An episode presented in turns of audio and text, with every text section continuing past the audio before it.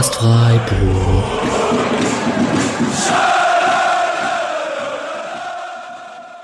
Hallo und herzlich willkommen zur 112. Episode des Podcast Freiburg.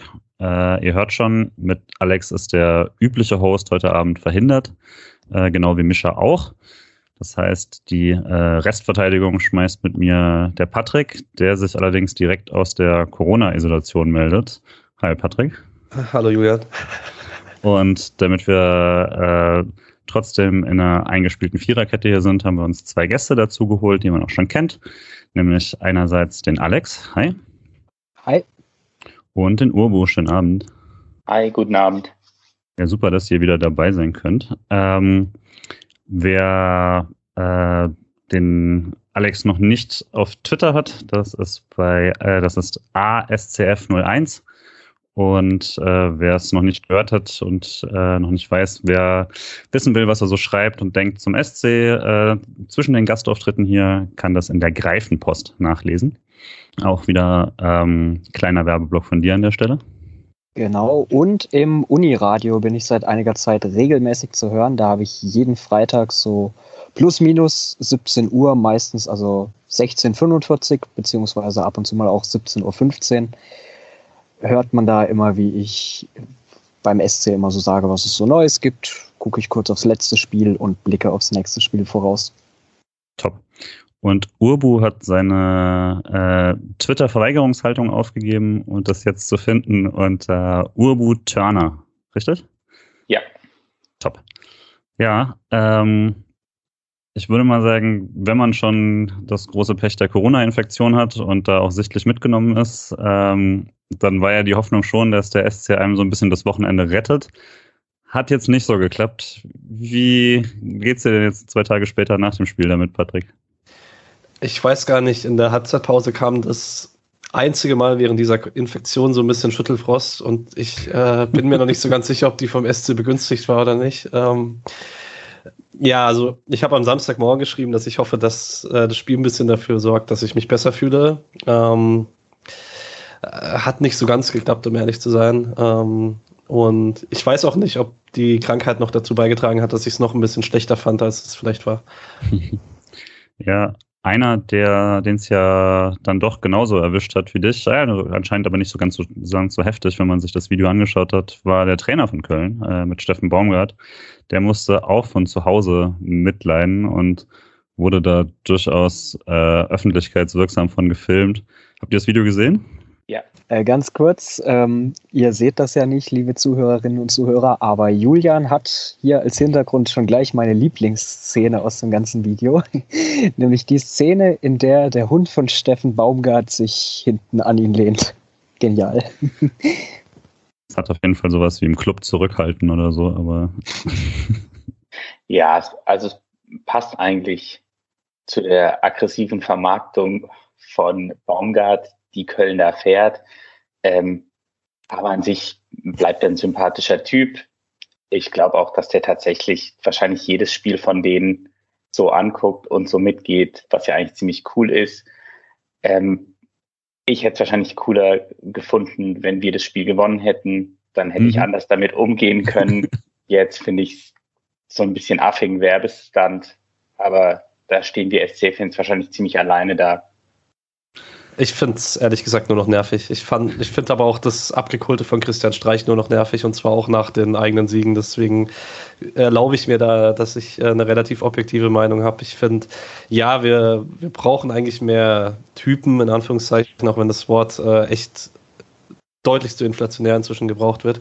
Äh, Im Fußball wie Baumgart dieses noch ein bisschen ehrlich mitgehen, aber ich weiß nicht dass wir die dann so abkulten müssen, spricht vielleicht eher dafür, dass in vielen anderen Bereichen ein bisschen was falsch läuft. Mhm. Alex? Ich wüsste auch gern, ob er zu Hause im Alltag die ganze Zeit auch immer die Schiebermütze aufhat. das stimmt.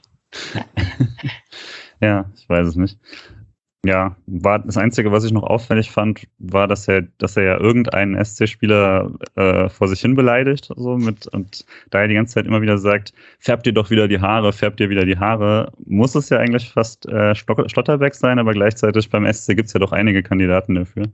Aber es vermute war es dann doch Nico Schlotterbeck, den er da, der ihn da zu Weißblut gebracht hat. Könnte auch Grifo gewesen sein. Stimmt, ja, möglich. Aber ich weiß nicht, ob er sich so viel beschwert hat. Aber ja. Höhler war es nicht, weil der hat sich die Haare nicht gefärbt, auf jeden Fall. Ja, die Haare ähm, aber sehr, sehr schön. Sehr, sehr schön. Grüße an äh, Host Alex. War vielleicht ähm, auch das einzige Schöne von Höhler am Samstag. Nein, egal. Kommen wir zu. Äh, erstmal aber wie üblich äh, zum Gegner. Ähm, ist ja jetzt so, dass Freiburg-Köln-Spiele schon öfter ein paar äh, sehr erinnerungswürdige hervorgebracht haben und dass man da meistens ganz gute Spiele hat. Bei SC hat aber in der Hinrunde doch eher einer seiner schwächeren Auftritte gegen äh, Köln gehabt und hat dann mit dem späten Eigentor nach Weißhauptvorlage ähm, noch einen Punkt mitgenommen, der jetzt nicht völlig unverdient war, aber doch äh, nicht, nicht per se einkalkulierbar war. Ähm, habt ihr Köln verfolgt in letzter Zeit, Patrick? Bisschen. Ähm, ist halt echt beeindruckend, äh, wie Köln das jetzt die ganze Saison schon schafft, seinen Stiefel so runterzuspielen, dass man echt es ist ja fast ein bisschen unkreativ, wie man, egal aus welcher Situation, immer guckt, wie man einen sauberen Pass nach draußen bekommt, dass dann jemand eine freie Flanke bekommt. Aber man hat inzwischen so viele Varianten, um da draußen eine Flanke rauszuspielen ähm, und mit Modest halt echt einen krassen Zielspieler. Und man macht ja gar nicht so viel sonst. Man schafft es defensiv ganz gut, sein Zentrum zu schließen, was besonders beeindruckend ist, weil man das auch hinbekommt, obwohl jetzt Skiri relativ wenig gespielt hat diese Saison. Da ist Özcan, finde ich, einer der unterbewertesten Spieler der Bundesliga dieses Jahr. Da hat, glaube ich, keiner so richtig mitbekommen außerhalb Köln, was der für einen Schritt gemacht hat. Und Hector ist halt sehr cool. Ähm, links hinten, da hat Schade ordentlich äh, Lehrgeld gezahlt. Werden wir auch mhm. noch ein mhm. bisschen drüber reden. Ähm, das ist einfach es ist eine ganz gute Bundesligamannschaft.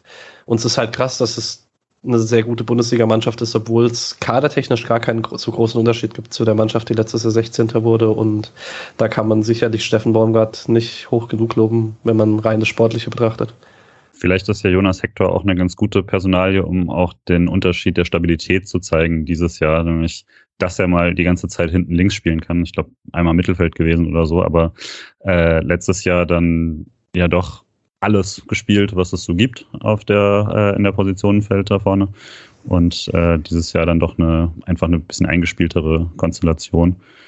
Äh, ich wollte noch kurz zu Hector sagen, es war ganz interessant. Also da hat es anscheinend, ich habe es nicht gesehen, hat es anscheinend einen sehr intensiven und auch äh, regelmäßigen Austausch in dem Spiel zwischen Streich und Hector gegeben. Da wurde er in der PK danach drauf angesprochen und wollte dann aber nicht genau darauf eingehen, was das war. Also es hat sich da um eher private Gespräche gehandelt. Aber ist euch da was aufgefallen? Habt ihr da mal was gesehen im Fernsehen? Nach dem äh, Schlusspfiff, oder? Ja, ich würde schon sagen davor, oder? Es waren halt relativ viele Zweikämpfe da an der Außenlinie und Hector war relativ lautstark und Streich ist es halt auch. Und äh, ich glaube, da hat sich einfach ein bisschen was hochgekocht, aber ja. Ich denke im normalen Fußballrahmen noch. Wen ich ja sehr, sehr gut fand, dann auch beim Tor, aber eben auch sonst ein paar Aktionen, war äh, Jan Thielmann, der ist 19, glaube ich. Äh, den fand ich ziemlich beeindruckend. Hatte ich jetzt nur so vom Namen ein paar Mal auf der Rechnung, aber nicht in der Qualität. Ähm, ja, fand ich, fand ich ziemlich ordentlich. Ist sonst noch jemand außer natürlich dem dauerpräsenten äh, Modest aufgefallen? Ja, also der, der ein Bombenspiel gemacht hat, war Hübers hinten drin. Der hat extrem viele Schüsse geblockt und war, finde ich, auch in den Zweikämpfen sehr präsent und an dem ist eigentlich kaum jemand vorbeigekommen. Also ja, Fels in der Brennung.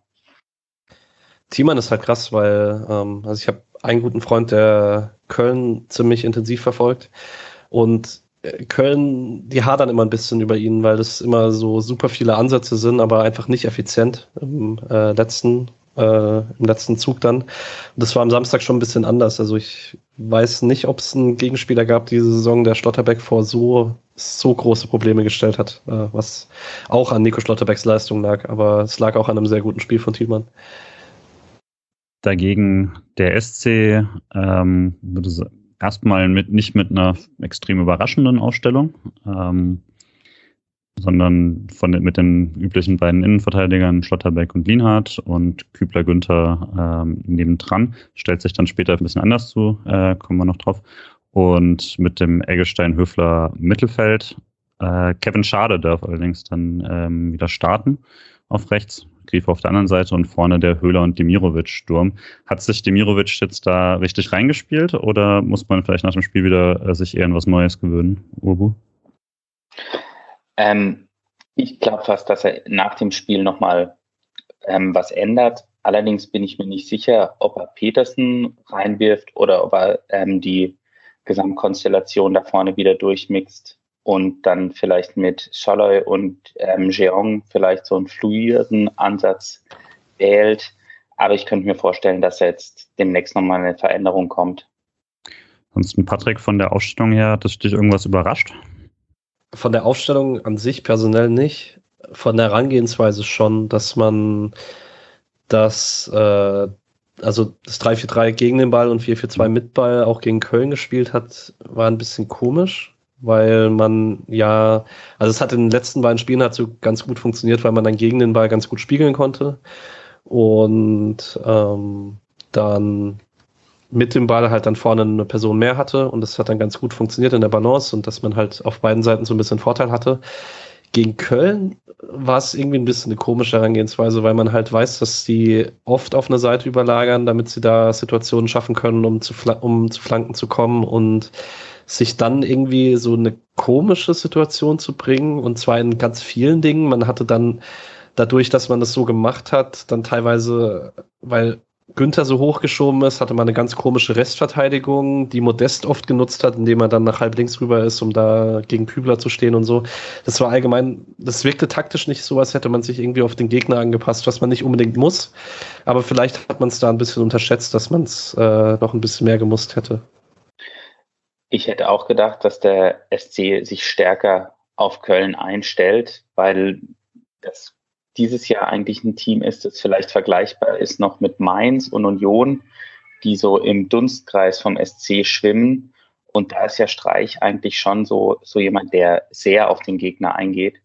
Und das hat er da eben überhaupt nicht gemacht. Und ich habe auch überlegt, klar ist man hinterher schlauer, ob man vielleicht mit Jeong hätte starten sollen, weil der dann in den defensiven um Umschaltmomenten vielleicht schneller gewesen wäre als Demirovic oder aber auch als Schade, ähm, weil er, finde ich, besser reagieren kann auf, ja, im defensiven Umschalten. Aber letztendlich ist man hinterher immer schlauer. Alex, als das, äh, als das veröffentlicht wurde, hat dich da irgendwas überrascht, Bill? Ähm, eher weniger. Ich, stimmt, ich habe es ja, fällt mir gerade ein, ich habe es ja auch schon gleich dann in die Sportcast-Gruppe hm. geschickt mhm. und dann auch gesagt, ja, sieht man, kann man schon gleich als 442 sehen ähm, Grundformation.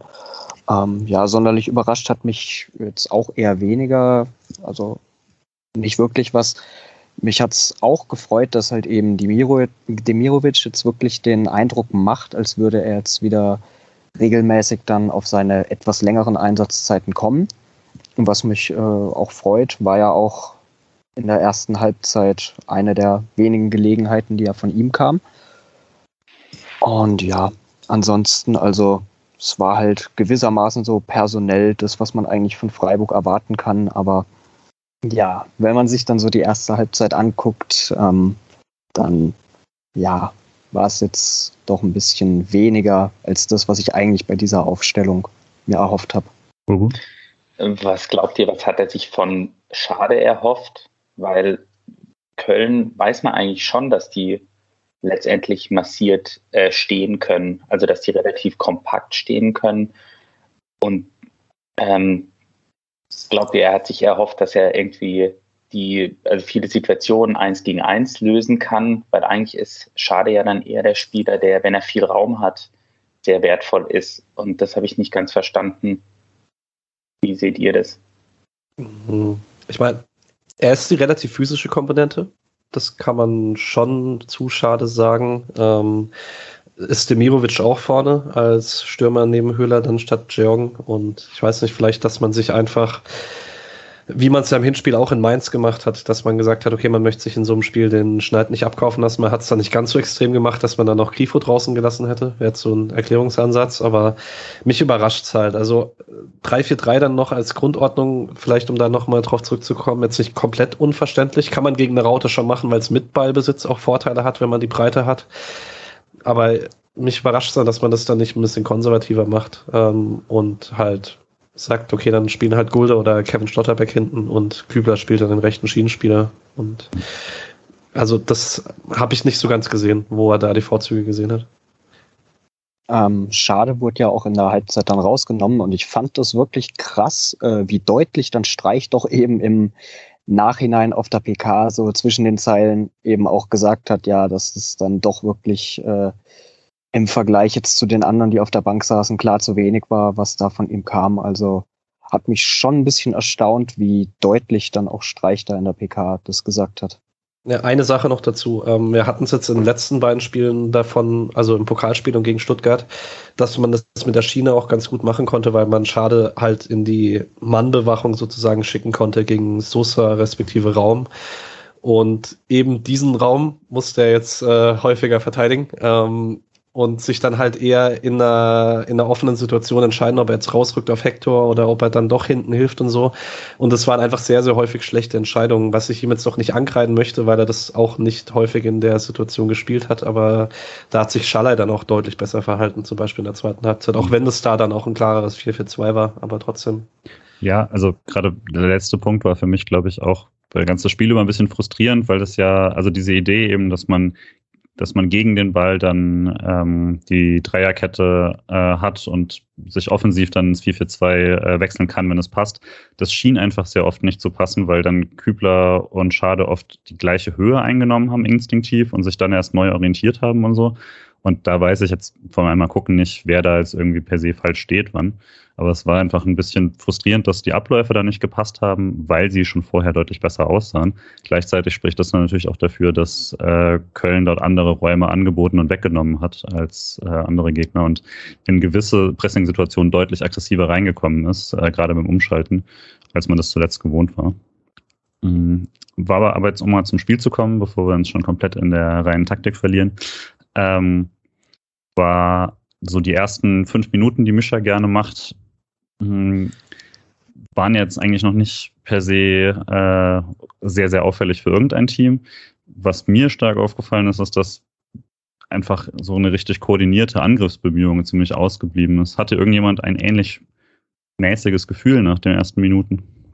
Ja, auf jeden Fall. Also Köln äh, stand hinten gut, stand geordnet, hatte ich den Eindruck. Und ja, ich hatte irgendwie nicht so wirklich das Gefühl, dass da Freiburg irgendwie mal im letzten Drittel wirklich mal so eine Idee hatte, wie man da gegen mal ankommen kann. Und mich hat es auch sehr frustriert, dass ich ein paar Mal echt den Eindruck hatte, dass man es manchmal ein bisschen zu naiv mit dem Kopf durch die Wand, wenn man den Ball hatte, versuchen wollte und dass da echt ein paar Ballverluste dabei waren, wo dann mal wirklich gar nicht, also wo ich den Eindruck hatte, dass wir gar nicht so unter Druck dann doch echt zum Teil schlampige Zuspiele darunter hatten und wo ich mich dann zum Teil echt geärgert habe, weil ich mir gedacht habe, Mann, würde man das halt mal sauberer ausspielen, dann könnte halt in der Folge, wenn da noch ein, zwei Pässe mehr gespielt werden, auch mal was Gefährliches draus entstehen. Aber die ersten Minuten fand ich auf beiden Seiten ganz schön zäh auf jeden Fall.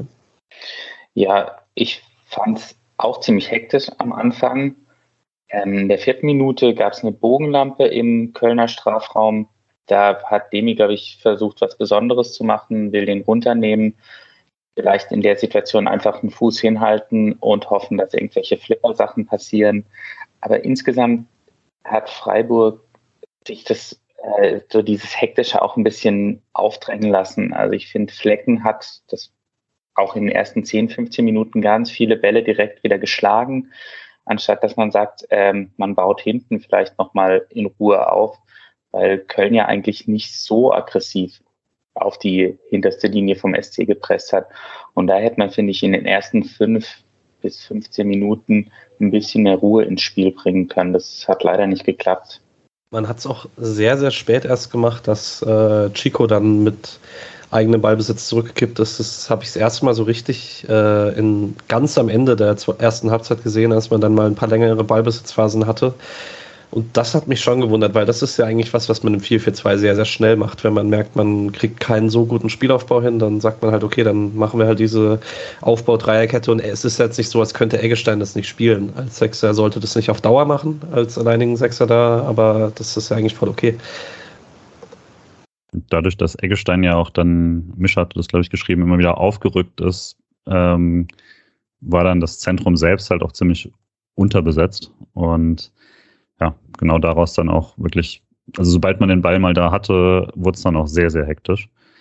Ich fand auch, also selbst die, die paar Mal, wo der Ball dann vorkam, waren es dann doch eher, dass der Fehlpass quasi vom Gegner nochmal richtig abgefälscht wurde und so. Das war frustrierend zum Zuschauen. Aber es, also teils dann auch nicht mehr richtig taktisch für mich zu erklären, weil was für simple Pässe einfach daneben gegangen sind die ganze Zeit. Also das war dann einfach aus fünf Metern drei Meter daneben gepasst. Das hat man jetzt beim SC in letzter Zeit eigentlich nicht mehr so gesehen.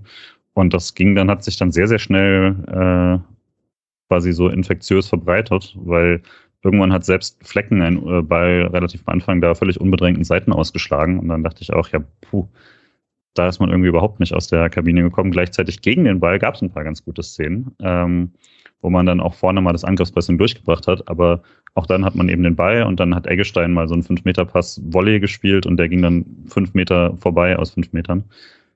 Fand es ziemlich frustrierend, der erste Viertelstunde.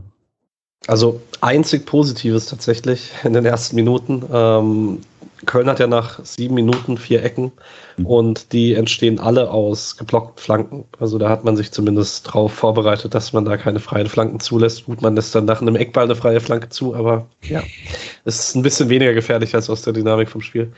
Ähm, und für alles, was du gerade gesagt hast, in der elften Minute vielleicht das perfekte Beispiel, wo Kübler und Schade auf rechts eigentlich eine super 2 gegen 1 Situation haben und irgendwie beide nicht wissen, was der andere macht und es gibt ein Missverständnis und Köln läuft ein Konter und äh, Thielmann trifft die völlig falsche Entscheidung und nimmt einen ganz wilden Schuss weit vorbei, wo Köln eigentlich in Gleichzahl war. Da hatte man das erste Mal ein bisschen Glück auch. In der 14. Minute hatte ich auch nochmal so einen richtig guten Ballgewinn von Kübler und dann Dimirovic Ballverlust. Äh, Günther Fernschuss abgeblockt, äh, dann nochmal so ein Fernschuss, der zum Pass auf Dimirovic wird, aber der den Ball versucht weiterzuleiten, der geht dann ins Tor aus. Also da, da kam das auch nochmal alles zusammen mit der einfach ein bisschen unerklärlichen Schwäche mit dem Ball. Ähm, gerade am Anfang gleichzeitig, muss man auch sagen muss, die Kölner Szenen da am Anfang hatten sicherlich ein bisschen mehr Präsenz dann vorm Tor, aber es war auch nicht so, dass man jetzt dort Großchancen kassiert hätte oder so am Anfang. Ähm, so die erste ordentliche Chance vom SC habe ich in der 18., 19. Minute. Ähm, wo Höhler mal einen guten Pass auf Dimirovic bringt und der dann am langen Pfosten vorbeischießt, aber so richtig knapp war das da auch noch nicht.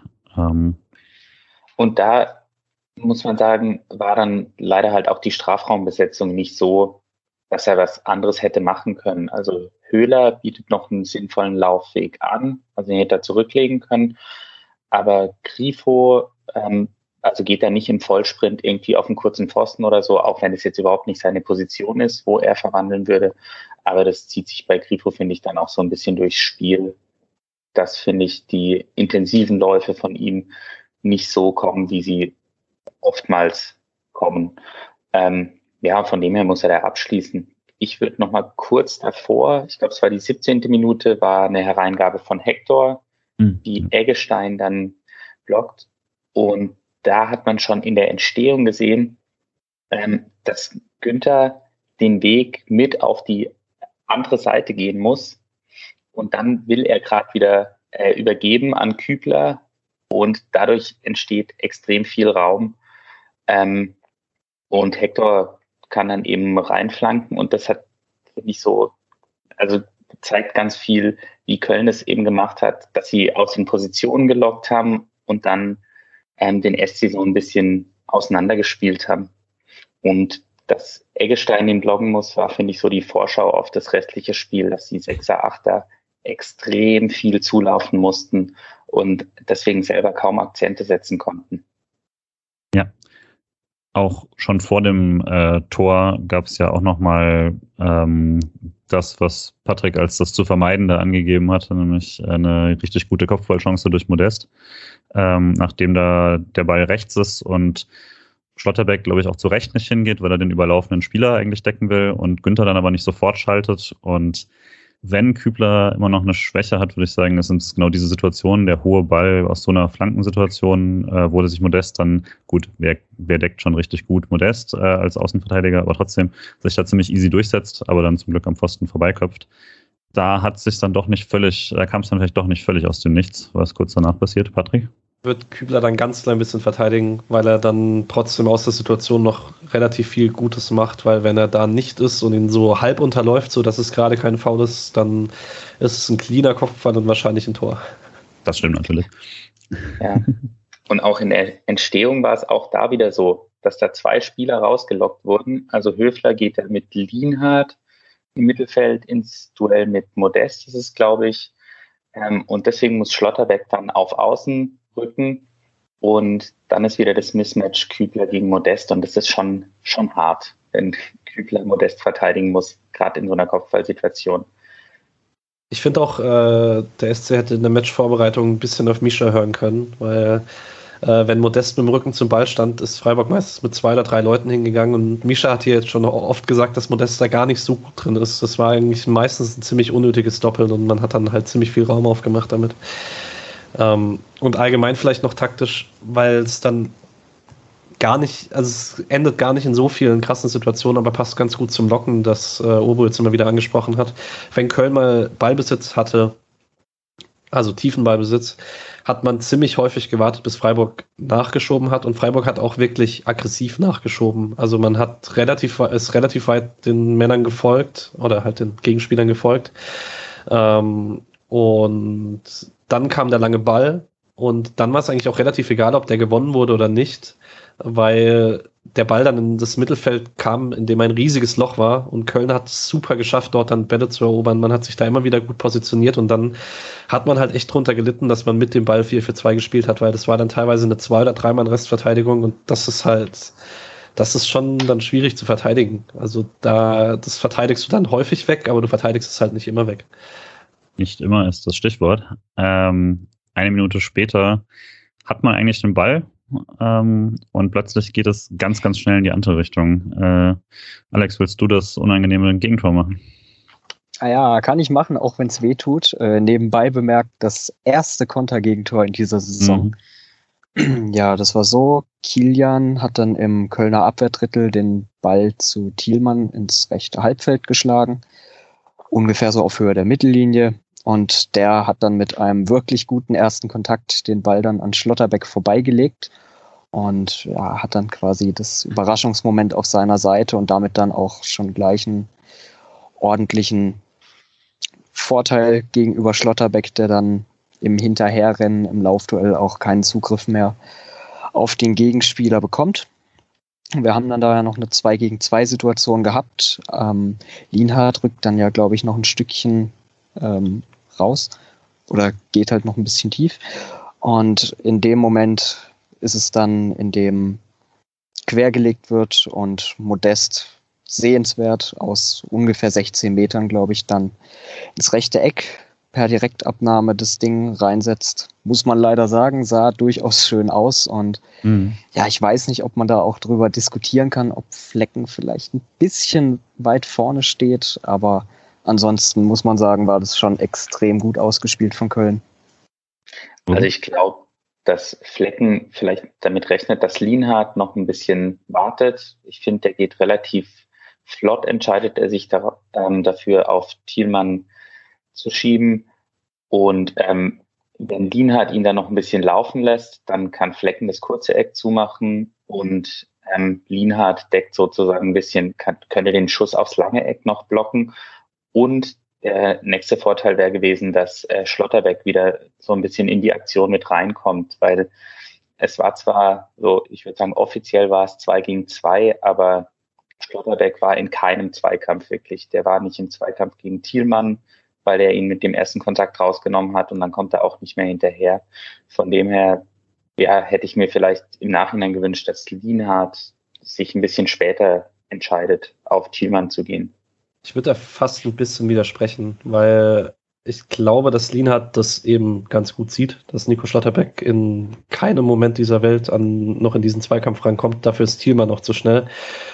Und dann, wenn Lienhardt halt nicht rausrückt, kriegt Thielmann einen super sauberen Abschluss. Und dann ist auch egal, wenn Flecken relativ weit draußen steht, dann hat er einen sehr leichten Lupfer zum Beispiel auch. Ähm, und dadurch, dass Lienhardt da so ein klein bisschen Stress macht, sorgt er zumindest für eine ansatzweise bedrängte Situation, weil er muss den Pass in dem Moment gut timen. Und Wenn er den Ball nicht ganz genau spielt, kann Diener den vielleicht abfangen und dann hat er die Situation geklärt. Und weil, wenn er nichts macht, hat er auf jeden Fall einen klaren Abschluss. Klar gibt das so auch einen klaren Abschluss her zum besseren Abschlussspieler, muss man natürlich so sagen. Aber ich kann es grundsätzlich verstehen und es ist halt äh, in einer 2 gegen 1 Situation ist es dann schwierig, genau das Richtige zu machen. Ja, ich würde Lin halt jetzt auch auf jeden Fall nicht, ich glaube, klar, nicht die Hauptschuld des Tores geben. Äh, man kann vielleicht irgendwie gucken, wenn man es quasi als, als Lehrbeispiel nimmt, ob man mit einem bisschen geraderen Winkel zum Tor quasi in eine, wenn er schießt, dann aus einer bisschen spitzeren Position. Aber das ist so undankbar, wie man stehen kann, auf jeden Fall. Vielleicht kann man ein bisschen stärker beeinflussen, dass halt auf der, dass auf der anderen Seite Modest möglichst den Ball nicht bekommt. Aber einen Tod wirst du auf jeden Fall sterben in der Situation. Ist es ein Fehler von Nico Schlotterbeck? Oder ist es einfach ein sehr guter erster Kontakt? Ja, der erste Kontakt war schon genial, muss man, glaube ich, neidlos so anerkennen. Also da stimmt ja echt alles. Also denn ja, da wurde der Nico zur Abwechslung mal ganz schön nass gemacht. Normalerweise ist er eher er derjenige, der andere Leute nass macht, aber ja, das war wirklich schon eine ganz wilde Aktion auf jeden Fall. Ich ja, Patrick, du hast, glaube ich, auch gesch geschrieben, ja. dass das so eine scheiß Chaos-Aktion in der ja. Kölner Hälfte war, weil man ist es eigentlich gewöhnt, dass Nico Schlotterbeck direkt in der Situation ist, dass er am Mann ist und den ähm, bearbeitet und zur Not halt fault. Aber er rechnet nicht damit, dass Kilian einfach so ein äh, ja, No-Look-Befreiungsschlag direkt auf Thielmann spielt. Ähm, und dann ist, und nach dem ersten Kontakt ist es eigentlich gegessen. Ist halt es sieht insgesamt halt in dem Spiel dann ein bisschen doof aus, weil Nico Schlotterbeck wirklich viele unsaubere Rausrückaktionen hatte, wo er ein schlechtes Timing hatte in dem Spiel. Und dadurch ist es halt ein bisschen komisch. Und es ist halt, was ich mit dem Chaos vor allen Dingen meinte, normalerweise hast du vielleicht dann noch einen aus dem zentralen Mittelfeld, der so ein bisschen noch in diese Situation reinkommt. Aber das ist halt so ein Scramble da vorne und es sieht so aus, als hätte Freiburg eine ganz gute Pressing-Situation, die sie ja eigentlich auch hatten, weil Kilian hat da keinen kontrollierten Kontakt, sondern das ist wirklich ich glaube nicht, dass er den Arc oft genau dahin bekommt in der, in der Situation, sondern er ist halt in der Notsituation und der Befragungsschlag kommt dann halt gerade perfekt zu Thielmann und das ist dann ist dann schwer, dem SC großen, schwer, äh, schlechtes taktisches Verhalten äh, vorzuwerfen. Ich würde sagen, da hatte man einige Situationen in der ersten Halbzeit, die man deutlich schlechter gelöst hat, aber in der man halt nicht bestraft wurde. Äh, Achtung, Fußballweisheit, so ist der Fußball manchmal. Ähm, weil, weil du Flecken noch angesprochen hast, wenn, also Sascha Filter hatte geschrieben, dass äh, Flecken, der sonst immer taktisch on point sei, dann ein bisschen zu früh vorrückt, weil er so weder Druck aufbaut, noch genug Reaktionszeit hat nach hinten quasi, um einen Sprung draus zu machen. Weiß allerdings nicht, ob so gut wie der Schuster kommt, er, wenn er normal steht, so oder so eine Chance gehabt hätte. Ähm, war schon einfach ein sehr, sehr guter Abschluss. Ähm, so oder so, Köln vorne und leider in den nächsten Minuten dann deutlich, dass das Köln einen noch mehr in die Karten gespielt hat, weil äh, noch mehr als sie vorher schon gemacht haben, standen sie plötzlich zu Hause dann durchaus auf Konter, äh, gerade weil man durch das Tor ja auch Blut geleckt hat. Und äh, Freiburg hat da weiter ziemlich reingespielt mit genau den Ballverlusten, äh, die man gegen eine Kontermannschaft nicht machen darf. Ähm, tatsächlich richtig gefährlich wurde es dann vor allem nochmal in der 31. Äh, aus einem relativ normalen Angriff schon, wo Jubicic ähm, nur gedeckt von Höfler und Kübler wird aber nicht so richtig angegriffen, was jetzt nicht völlig unüblich ist für Freiburg und den Ball da am Winkel vorbei schlänzt. Ähm, aber vom SC bis zu, sagen wir mal, 36., 37. habe ich eigentlich keine relevante Aktion wenn mir niemand widerspricht. Ähm, was mir in der Phase sehr nervig aufgefallen ist und was so ein bisschen zu vorhin passt, das war nicht, zumindest die Halbzeit war nicht, äh, war wieder keine Paradebeispiel Halbzeit von Höhler. Da waren gerade in so einem Spiel, wo du ihn, wo du den Höhler aus der Hinrunde gut hättest brauchen können, waren da echt üble Ballverluste und ähm, auch einfach untypisch hektische Aktionen dabei. Ähm, hätte gesagt, einer der schlecht, schlechteren Auftritte von ihm. Wird allerdings später dann doch etwas besser. Von daher äh, gilt es vielleicht nicht fürs ganze Spiel, aber würde mir jemand widersprechen, wenn ich sage, einer der schwächeren Höhler-Auftritte? Ich würde nur sagen, du lehnst dich ganz schön weit aus dem Fenster, jetzt wo Alex nicht da ist. Patrick? Ähm, da du jetzt jemanden kritisiert hast, möchte ich jemanden loben, weil mhm. sich das Sandwichen. Äh, nicht äh, irgendwie, also es, es schlägt sich noch in einer Chance nieder, aber das ist nicht das, was äh, ihn gut gemacht hat. Ich fand es ein sehr gutes Spiel von Maximilian Eggestein. Mhm. Ganz gut angeknüpft an die letzten Wochen und in der ersten Halbzeit auch noch ein bisschen präsenter als in der zweiten. In der zweiten hat man oft, wenn man um Struktur bemüht war, dann Höfler gesucht. In der ersten Halbzeit war das auffällig häufig Eggestein, der dann mal, wenn man mal Situationen auflösen konnte und mal ein bisschen Ruhe im Ballbesitz äh, geschaffen hat, dann war das oft eher einer der Initiatoren davon das knüpft an einen Trend an und ich hoffe sehr, dass der Bestand hat. Fand ich auch. Äh, ansonsten würde ich sagen, auch nach der Höhler-Kritik gerade, es war ein sehr deutliches Spiel, wo es nicht an Einzelpersonen lag, sondern wo sehr, sehr wenig Spieler wirklich mal ihre ähm, Saisondurchschnittsleistung erreicht haben. Gerade deswegen ist Eggestein vielleicht auch nochmal mehr hervorgestochen. Ähm, aber selbst dann so Sachen, haben ja selbst so Sachen wie die immer klappen, nämlich gute Standards oder so, haben nicht mehr funktioniert. Ähm, also auch die Grifo-Freistoße und Ecken, die da äh, alle irgendwie ins Nichts kamen, ein bisschen wie gegen Dortmund, das war etwas frustrierend. Alex? Zu Höhler noch mal ganz kurz. Der war, äh, wie man auch sehr spontan erfahren hat, ja am Samstag noch im Sportstudio zu Gast. Hm.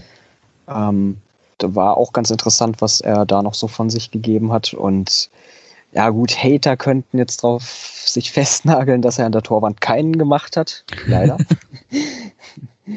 Aber ja, das war auch noch ein ganz interessantes Gespräch. Weiß ich nicht, wenn es es in der Mediathek noch gibt, kann ich das jedem, der oder die es verpasst hat, auch auf jeden Fall nochmal ans Herz legen.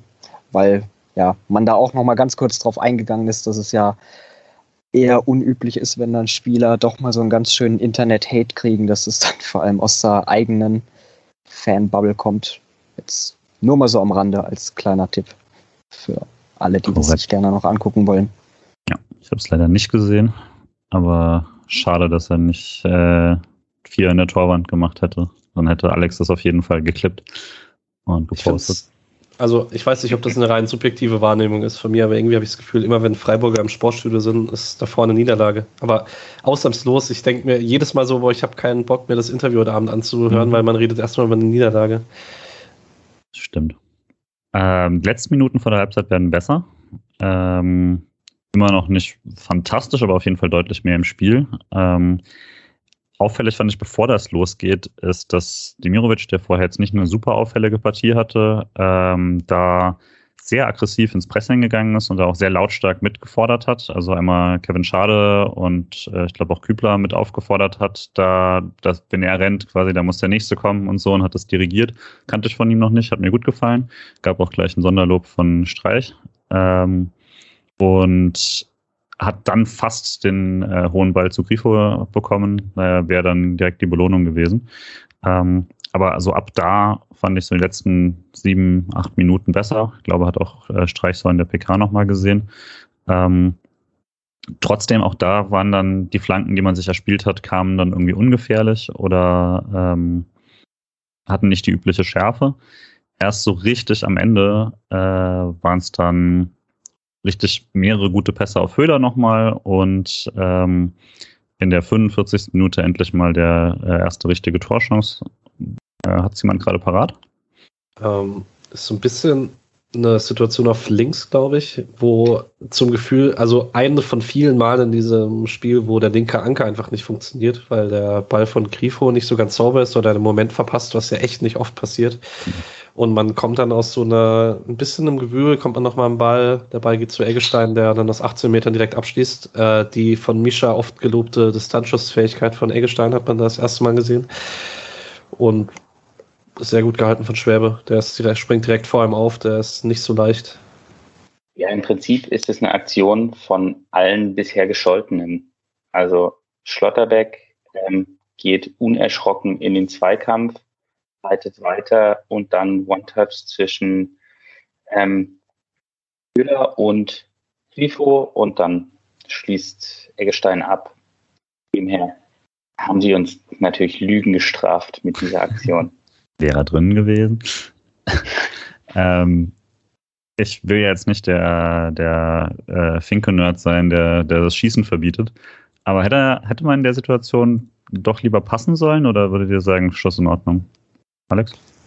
Also ich fand den schon äh, ziemlich stark den Schuss. Also der kam ja wirklich komplett aus dem Nichts. Ich bin da vor dem Fernsehen auch erstmal aufgeschreckt, weil ich mir erstmal gedacht habe, hoppala, was passiert denn jetzt? Äh, Freiburg kann ja doch mal in dem Spiel Torgefahr entwickeln. Also, nee, fand ich auf jeden Fall absolut okay da zu schießen und ich denke auch, die Tatsache, dass wir uns alle einig darüber sind, dass das überragend von Schwäbe gehalten war, zeigt auch, dass die Chance selbst auch ein ordentliches Kaliber hatte. Aber was ich halt auch da wieder krass fand, also es ist ja direkt im Anschluss war ja nochmal eine Ecke, in der dann Lien hat ja, glaube ich, auch nochmal drüber geköpft hat. Und da das ist irgendwie, habe ich, hab ich das Gefühl, ist auch nicht das erste Mal, dass in Freiburg in so einem Spiel in dem die ganze erste Halbzeit nicht so viel zustande geht, dass man dann fast mit dem Pausenpfiff dann auf einmal ein bisschen am Drücker ist und man sich so denkt, ja, warum denn nicht früher? Jetzt ist ja gleich vorbei. Jetzt kommt halt wieder der Pausenpfiff, der dann wieder den Wind ein bisschen aus den Segeln nimmt. Also ich glaube, Union war das, wenn ich mich richtig erinnere, aber ich weiß es nicht mehr so genau. Jedenfalls, das fand ich ein bisschen schade, dass man da für mein Empfinden doch erst ein bisschen spät und dann zum ja nicht ganz richtigen Zeitpunkt dann auf einmal doch den Fuß in die Tür dieser Partie gekriegt hat. Würden wir da treffen, wären wir halt ein Spitzenteam. Wenn. Ja, damit geht es dann in die Halbzeit.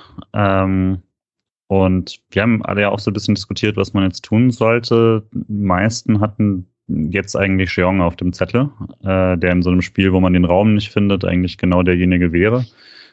Stattdessen hat äh, Streich sich für Schaller entschieden, ähm, kam direkt für Kevin Schade. Würde sagen, so von den Minuten danach, jetzt vom Resultat abgesehen, schon die richtige Entscheidung, oder? Patrick? Ja, nee, wir hatten es ja beim Hoffenheim und Stuttgart Spiel davon, dass äh, Schade trifft, wenn so ein Einwechselspieler an der Seite steht. Das heißt, man hätte Schade am besten hingestellt und hätte Schade erstmal noch ein paar Minuten weitermachen lassen. Aber Stimmt. nee, ähm, gutes Schade-Spiel. Ich würde, man kann eigentlich, denke ich, vorgreifen, dass er wahrscheinlich insgesamt der beste Freiburger Offensivspieler war am Samstag. Ja, der SC kommt auf jeden Fall mit ihm, würde ich sagen, deutlich besser aus der, äh, aus der Halbzeit. Erstmal ein äh, langer Ball auf auf Dimirovic, der ihn da äh, zu Grifo bringt und dann versandet der Angriff so ein bisschen nach Günthers Hereingabe, wäre wohl eher abseits gewesen. Ähm, und direkt danach nochmal eine richtig gute Schussgelegenheit für Grifo mit viel Platz und nochmal auch zwei Passoptionen, aber äh, der Schuss, wenn, wenn Grifo schießt, darf schießen, würde ich sagen. Das grüne Licht hat er. Der Schuss ist leider mies.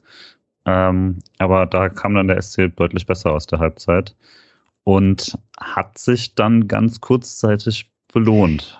Wer, wer möchte denn das ganz, ganz kurze 1 zu 1 übernehmen? Ja, mach mal, mach, mach Alex, du machst, kriegst beide Tore. Das okay. ähm, ja, das war auch erstmal Grifo mit einem Freistoß, ich glaube halb links, der dann auch linienbrechend da richtig schön vertikal durchgeht. Und den hat dann ähm, Günther bekommen. Der hat dann die Hereingabe quer durch den 16er, wo ich echt krass fand, also dass der da wirklich so straight durchgeht. Hat er dann gespielt, hat dann im Rückraum Salai auf Höhe des zweiten Pfostens da gefunden, der das Ding dann auch direkt ins lange Eck gesetzt hat. Ja, die Jubeldauer war ja, wie wir wussten, wie wir jetzt wissen, leider nur sehr von kurzer Dauer. Mhm, also vor dem, vor dem WEA-Eingriff jetzt nochmal erstmal nur das Tor. War halt wieder aus dem Standard, aber auch mal wieder was anderes und das ja deutlich mehr Instinkt als alles andere, weil da läuft Günther ja einfach schon mal los und Grifo sieht ihn sehr gut. Da hat endlich mal die Chemie gepasst. Und diese Reingaben macht Günther ja auch ständig und auch durchaus in ähnlicher Qualität und da klappt es auch endlich mal. Äh, eigentlich habe ich immer das Gefühl, es müssten mehr solche Tore entstehen daraus. Ich war schon sehr zufrieden bis dann die Wiederholung kam. Habt ihr es sofort gewusst, dass das äh, zurückkommt? also bei der ersten Hintertor, ja. Und ich finde, eigentlich muss das Tor alleine schon zählen, weil Jubicic dafür bestraft gehört, dass er Günthers Laufweg sowas von verpennt. Also das war, ja. Ähm, und ich habe mich dann aber auch tatsächlich relativ früh über Nico Schlotterberg aufgeregt, weil selbst wenn es passiv gewesen wäre, verhält er sich da wirklich schlecht, weil er keinen Grund mehr hat, da vorne zu stehen. Man macht es oft vor Standards, dass man ihn relativ weit nach vorne stellt, aber er hat keinen Grund, da irgendwie stehen zu bleiben. Er bindet keinen Gegenspieler mehr, sondern er verpennt einfach das mit rausrücken mit der Abseitslinie und es sollte nicht passieren und passt zum allgemein relativ schlechten Rausrückverhalten von jemandem Samstag. Ähm, und dann, ich weiß, es gibt jetzt wohl eine Wiederholung, in der man sieht, dass er sogar den Ball minimals noch berührt. Ich fand es aber schon davor eigentlich äh, vertretbar, weil ähm, Schwäbe kommt vielleicht nicht mehr den Ball, egal ob Nico Schlotterbeck, also fußballtechnisch ist es meiner Meinung nach die falsche Entscheidung, wenn Nico Schlotterbeck den Ball nicht mehr berühren würde, weil ich da einfach mehr einen Pfiff aufs Ergebnis raus möchte. Und ich habe das schon gegen Bielefeld gesagt, ich würde es auch sagen, wenn es ein Gegentor für ein SC ist. Ähm, aber man sieht schon an Schwäbes Körperhaltung, dass er auf Nico Schlotterbeck reagiert und damit ist er halt aktiv. Und ich finde schon, dass man das dann regeltechnisch so vertreten kann. Also ich finde, er reagiert erst nach, also hinterher auf Schlotterbeck. Also ich habe das nicht so gesehen, dass er so sehr darauf reagiert. Ähm, aber ich glaube, Schlotterbeck checkt auch sofort, dass er, dass er da Quatsch gemacht hat. Also er geht gar nicht zu den jubelnden Spielern mit. Er guckt sich erstmal um. Und ähm, ja, ich denke auch im Sinne des Spiels sollte man das nicht abpfeifen, aber die Regeln sind da eindeutig und ähm, die Regel wurde jetzt auch vor der Saison oder vor der letzten Saison geändert. Äh, der Spieler muss nicht im Blickfeld stehen, sondern in der Sichtlinie. Und wenn man die Hintertorkamera hat, ist er halt zu 100 Prozent in der Sichtlinie. Und dann muss man sagen, dann muss man die Regel auch irgendwie durchziehen, sonst macht es auch irgendwie keinen Sinn. Ähm, Schwäbe hätte überhaupt kein, überhaupt keine Abwehrchance gehabt. Ähm, aber trotzdem ist es, denke ich, in Ordnung, das abzupfeifen. Alex? Ähm, ich habe da heute noch eine ganz interessante Kameraperspektive beim SWR. Die haben da auch so ein neuerdings so ein ganz witziges YouTube-Format namens Dein SCF und da zeigen sie die ähm, entscheidenden Spielszenen auch nochmal. Und da hat man tatsächlich eine Perspektive gesehen, wo ich auch sagen muss, oh, hm, so schlecht scheint die Sicht ja doch nicht zu sein. Aber was mich halt da immer auch noch ärgert, ist, also ich habe schon sofort äh, bei dem Tor auch gesagt, also ob da jetzt zehn Schlotterbecks stehen, einer oder keiner, der Ball geht halt rein. Da hat Schwäbe nicht den geringsten Hauch einer Chance. Äh, vor allem die Laufwege kreuzen sich ja, äh, kreuzen nicht, sind gegenläufig, wie man da ja auch sieht. Das hat, glaube ich, auch Streich nochmal danach angesprochen. Aber irgendwie, ich weiß nicht, ich finde, das passt halt dann irgendwie zu so einem Nachmittag, dass dann die einzig wirklich gute, wenn man mal von dieser Absetzsache absieht, ausgespielte Situation, dass man sich die dann quasi auch wieder selbst wegnimmt. Also vielleicht nochmal zur Einordnung. Also wir führen jetzt eine hypothetische Diskussion, weil Nico Schlotterbeck berührt den Ball und dann ist es egal, ob es Sichtfeld oder sonst irgendwas. Also genau. Und das YouTube-Format ist Trash, das möchte ich kurz sagen. ähm, was ich einwenden würde, nur mit dem Ding, dass, dass er den Ball ganz leicht berührt, hat aber nichts mit der Videobeweisentscheidung zu tun, weil das hat da keiner gesehen. Das haben sie dann quasi einen Tag später mit der Zehnfach-Zeitlupe gesehen und dann sieht man, dass es eine minimale Dreiverschiebung gibt und so.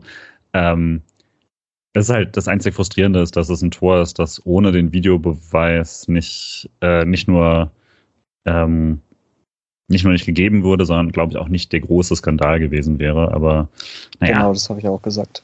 Ja, also es ist, es ist trotzdem, würde ich sagen, nicht, äh, also es ist auf jeden Fall klar, warum es zurückgenommen wurde, nachdem ich es dann ein paar Mal gesehen habe, so sehr es mich frustriert hat.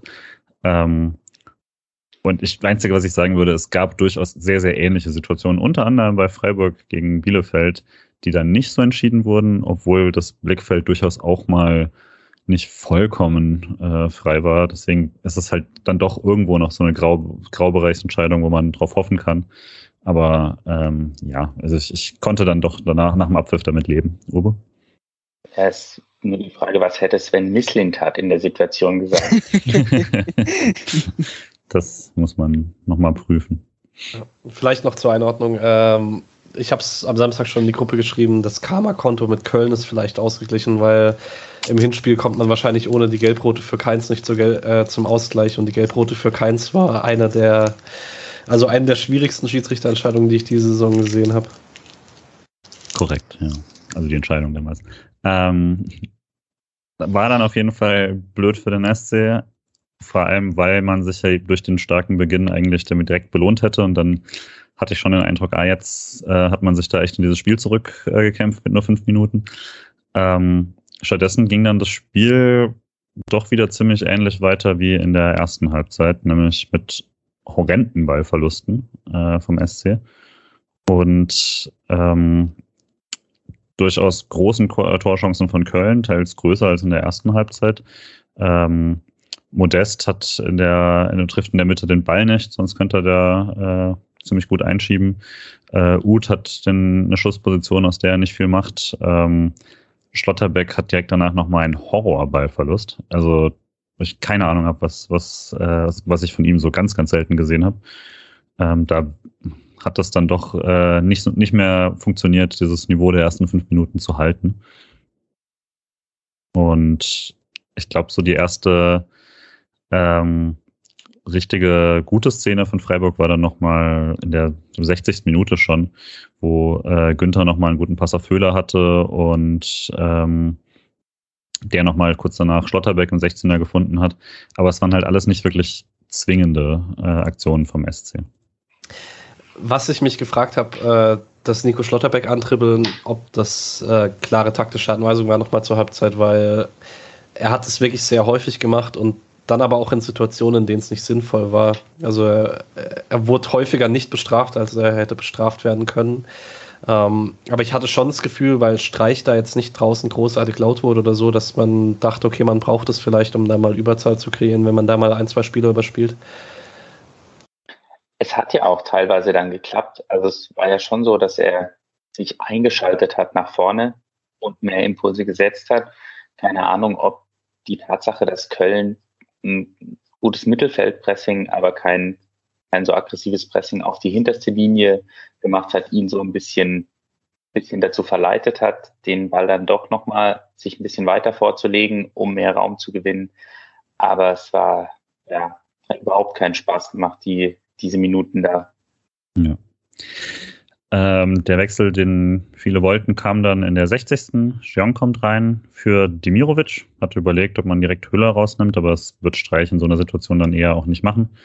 Ähm, und fand, das hat in den ersten Minuten wieder ganz gut funktioniert. Äh, hat einen sehr, sehr schwierigen langen Ball festgemacht, eine gelbe Karte gezogen und wenn der SC jetzt vorne war, also es lag das ganze Spiel nicht daran, dass man irgendwie nicht mutig genug war oder so, sondern man hat den Strafraum sehr aggressiv besetzt, man hat nachgeschoben.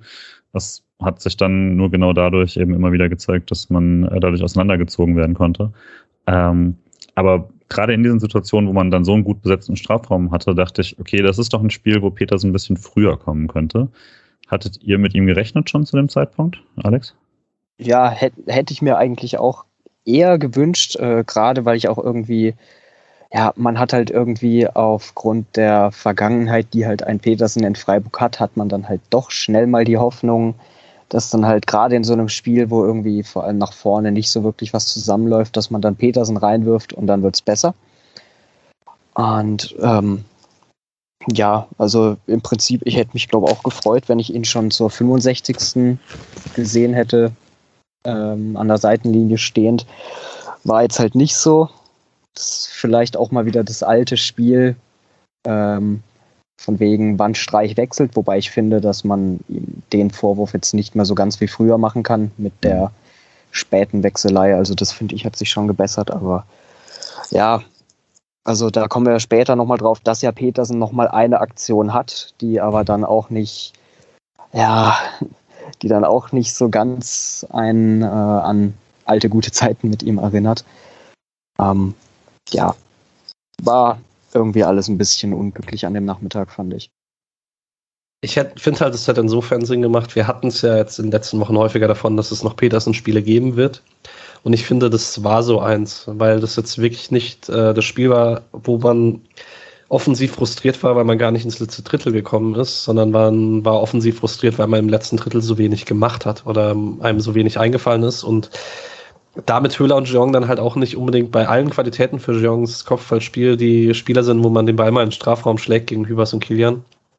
Und man muss halt sagen, das zeigt auch der Wechsel in der 81. Dass Petersen so spät kommt, liegt daran, dass Streich dann auf Höhler einfach nicht verzichten möchte.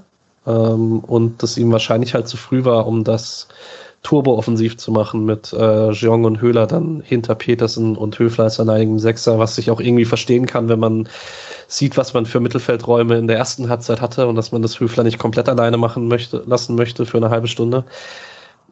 Da kann man, also ich liebe Lukas Höhler, ich sehe alles, was er Positives für die Mannschaft bringt, aber da hätte ich mir dann doch eher gewünscht, dass man das ein bisschen anders handhabt, weil man kann dann im Zweifel, wenn man später noch offensiver machen kann, auch sagen, man schiebt dann, man wechselt Haberer ein und schiebt ihn nach vorne oder so. Ja, ging mir ähnlich. Ich hatte, sorry, ganz, äh, ich hatte noch, also mein einziger Einwand dagegen ist das, was passiert ist, nämlich Höhler wird irgendwie besser in den letzten 20 Minuten wie so oft. Und das ist ein Effekt, den Streich mittlerweile natürlich auch kennt, dass der halt einfach nicht so richtig müde wird und da dann teilweise die besten Aktionen nochmal in den letzten 20 Minuten bringt. Ja, Im Rasenfunk wurde gesagt, ähm, äh, haben die vermutet, dass Art Höhler, Grifo, die ganze Offensivabteilung, weil die eigentlich fast immer spielen, ähm, dass sie einfach platt sind und deswegen nicht mehr genug Energie reinbringen können, sehe ich so jetzt nicht unbedingt. Ich hätte Petersen allein deswegen gerne ein bisschen früher gesehen, weil ich das Gefühl hatte, es gab oftmals so ein paar Stocher-Situationen im Kölner Strafraum. Man war oft in Unterzahl, aber Köln hat den Ball trotzdem nicht so gut wegbekommen.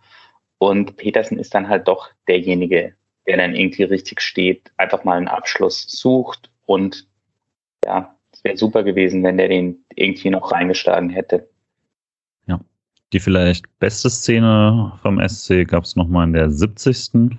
wo dann tatsächlich, also wenn, wenn es eine Szene gibt, wo der Ausgleich fällt, dann vermutlich da, ähm, wo dann ein langer Ball äh, von Jeong richtig gut festgemacht wird und auf Grifo, der, dessen Reingabe in die Mitte dann auch kommt. Und ich glaube, so erst Schalay wird geblockt und dann Eggestein. Und vor allem, also Eggesteins Schusssituation war super, Schallers Schusssituation war super.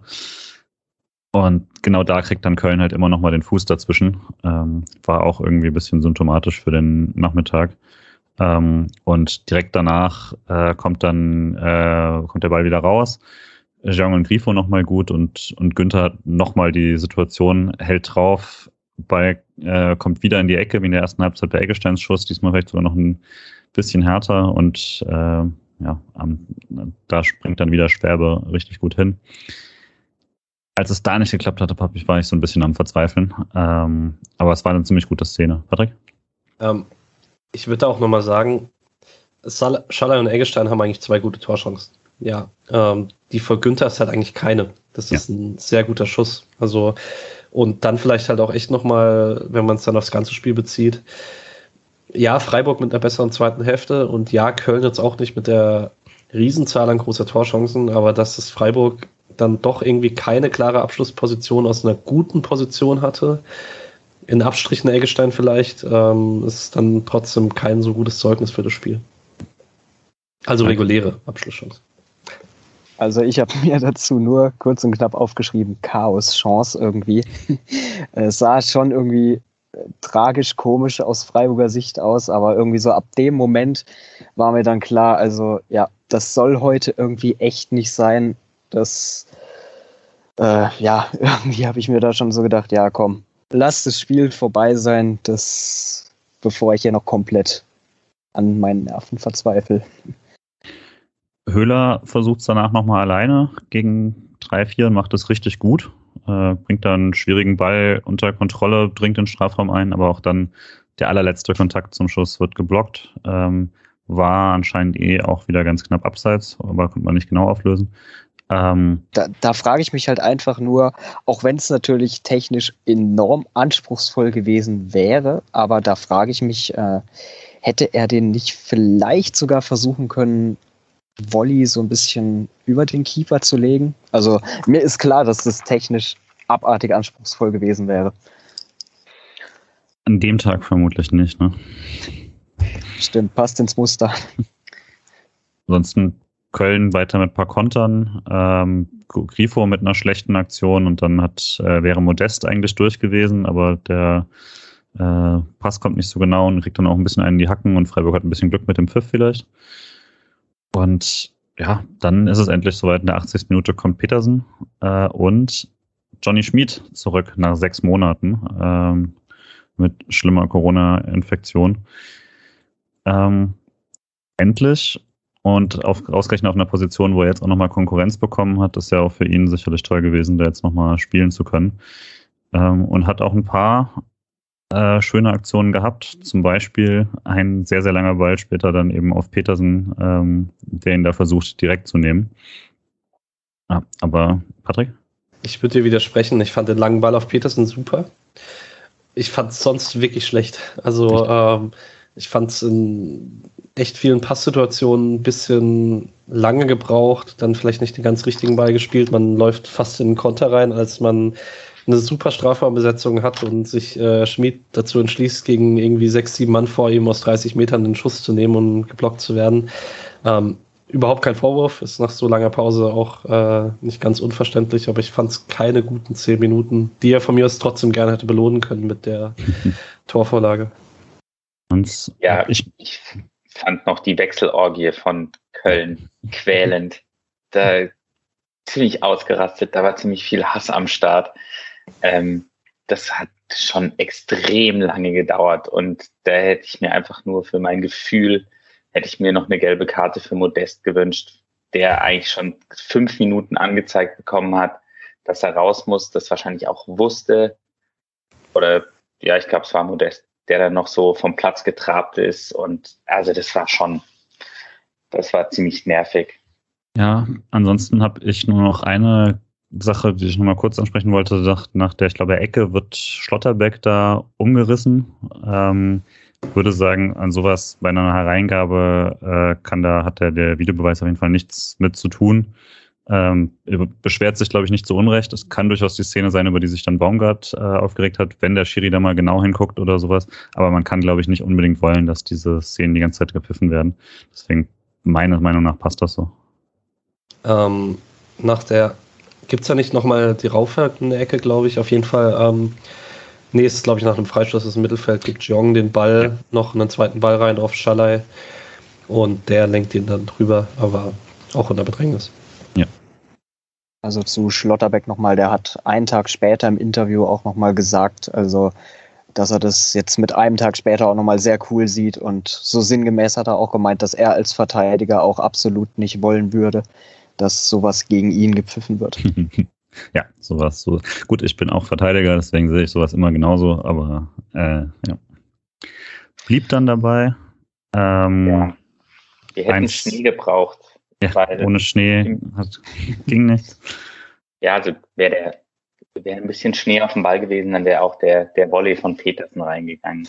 Ja. Also, und da muss ich echt sagen, es, es sah dann zwar blöd aus und war fürs Kölner Publikum irgendwie cool, dass der so zehn Meter drüber ist, aber völlige Liebe, dass der den Volley nimmt, weil hätte er den dann versucht anzunehmen und dann irgendwie im Eins gegen Eins wieder ähm, den Ball verloren, wäre auch nichts gewesen. Also super, dass er ihn genommen hat.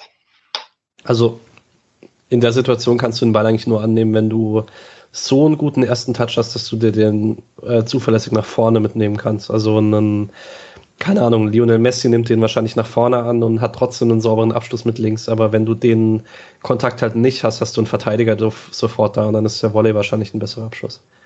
Ja, Wer Nils Petersen verbieten will, den zu nehmen, hat auch nicht alle Tassen im Schrank. Das stimmt. Und das Ding ist ja auch, das liegt ja auch in der Natur des Volleys, dass es halt nur zwei Optionen gibt. Entweder geht er ins Tor, ins Stadion steht Kopf, oder er geht halt übers Tribünendach. Das Risiko gehst du halt ein. War es dann aber auch? Hm, bisschen schwierig für mich am Schluss jetzt irgendwie klar zu sagen, ähm, was jetzt verdient, unverdient und sonst was war, dadurch, dass Köln auch nicht mehr so viel gemacht hat, aber halt auch nicht so viel machen musste äh, und das SC andersrum auch immer hatte. Letztlich hatte ich nicht das Gefühl, dass man sich hier beschweren kann, äh, verloren zu haben. Ähm, Patrick?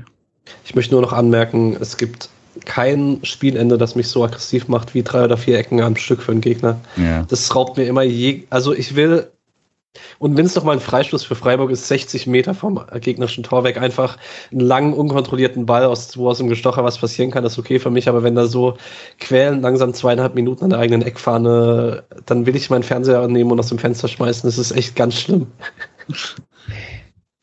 Aber ich habe dank Covid nicht so viel Energie für sowas, deswegen ist es. ja, das war's dann. Damit der SC jetzt aus vier Spielen der Rückrunde vier Punkte. Streich ist, raus.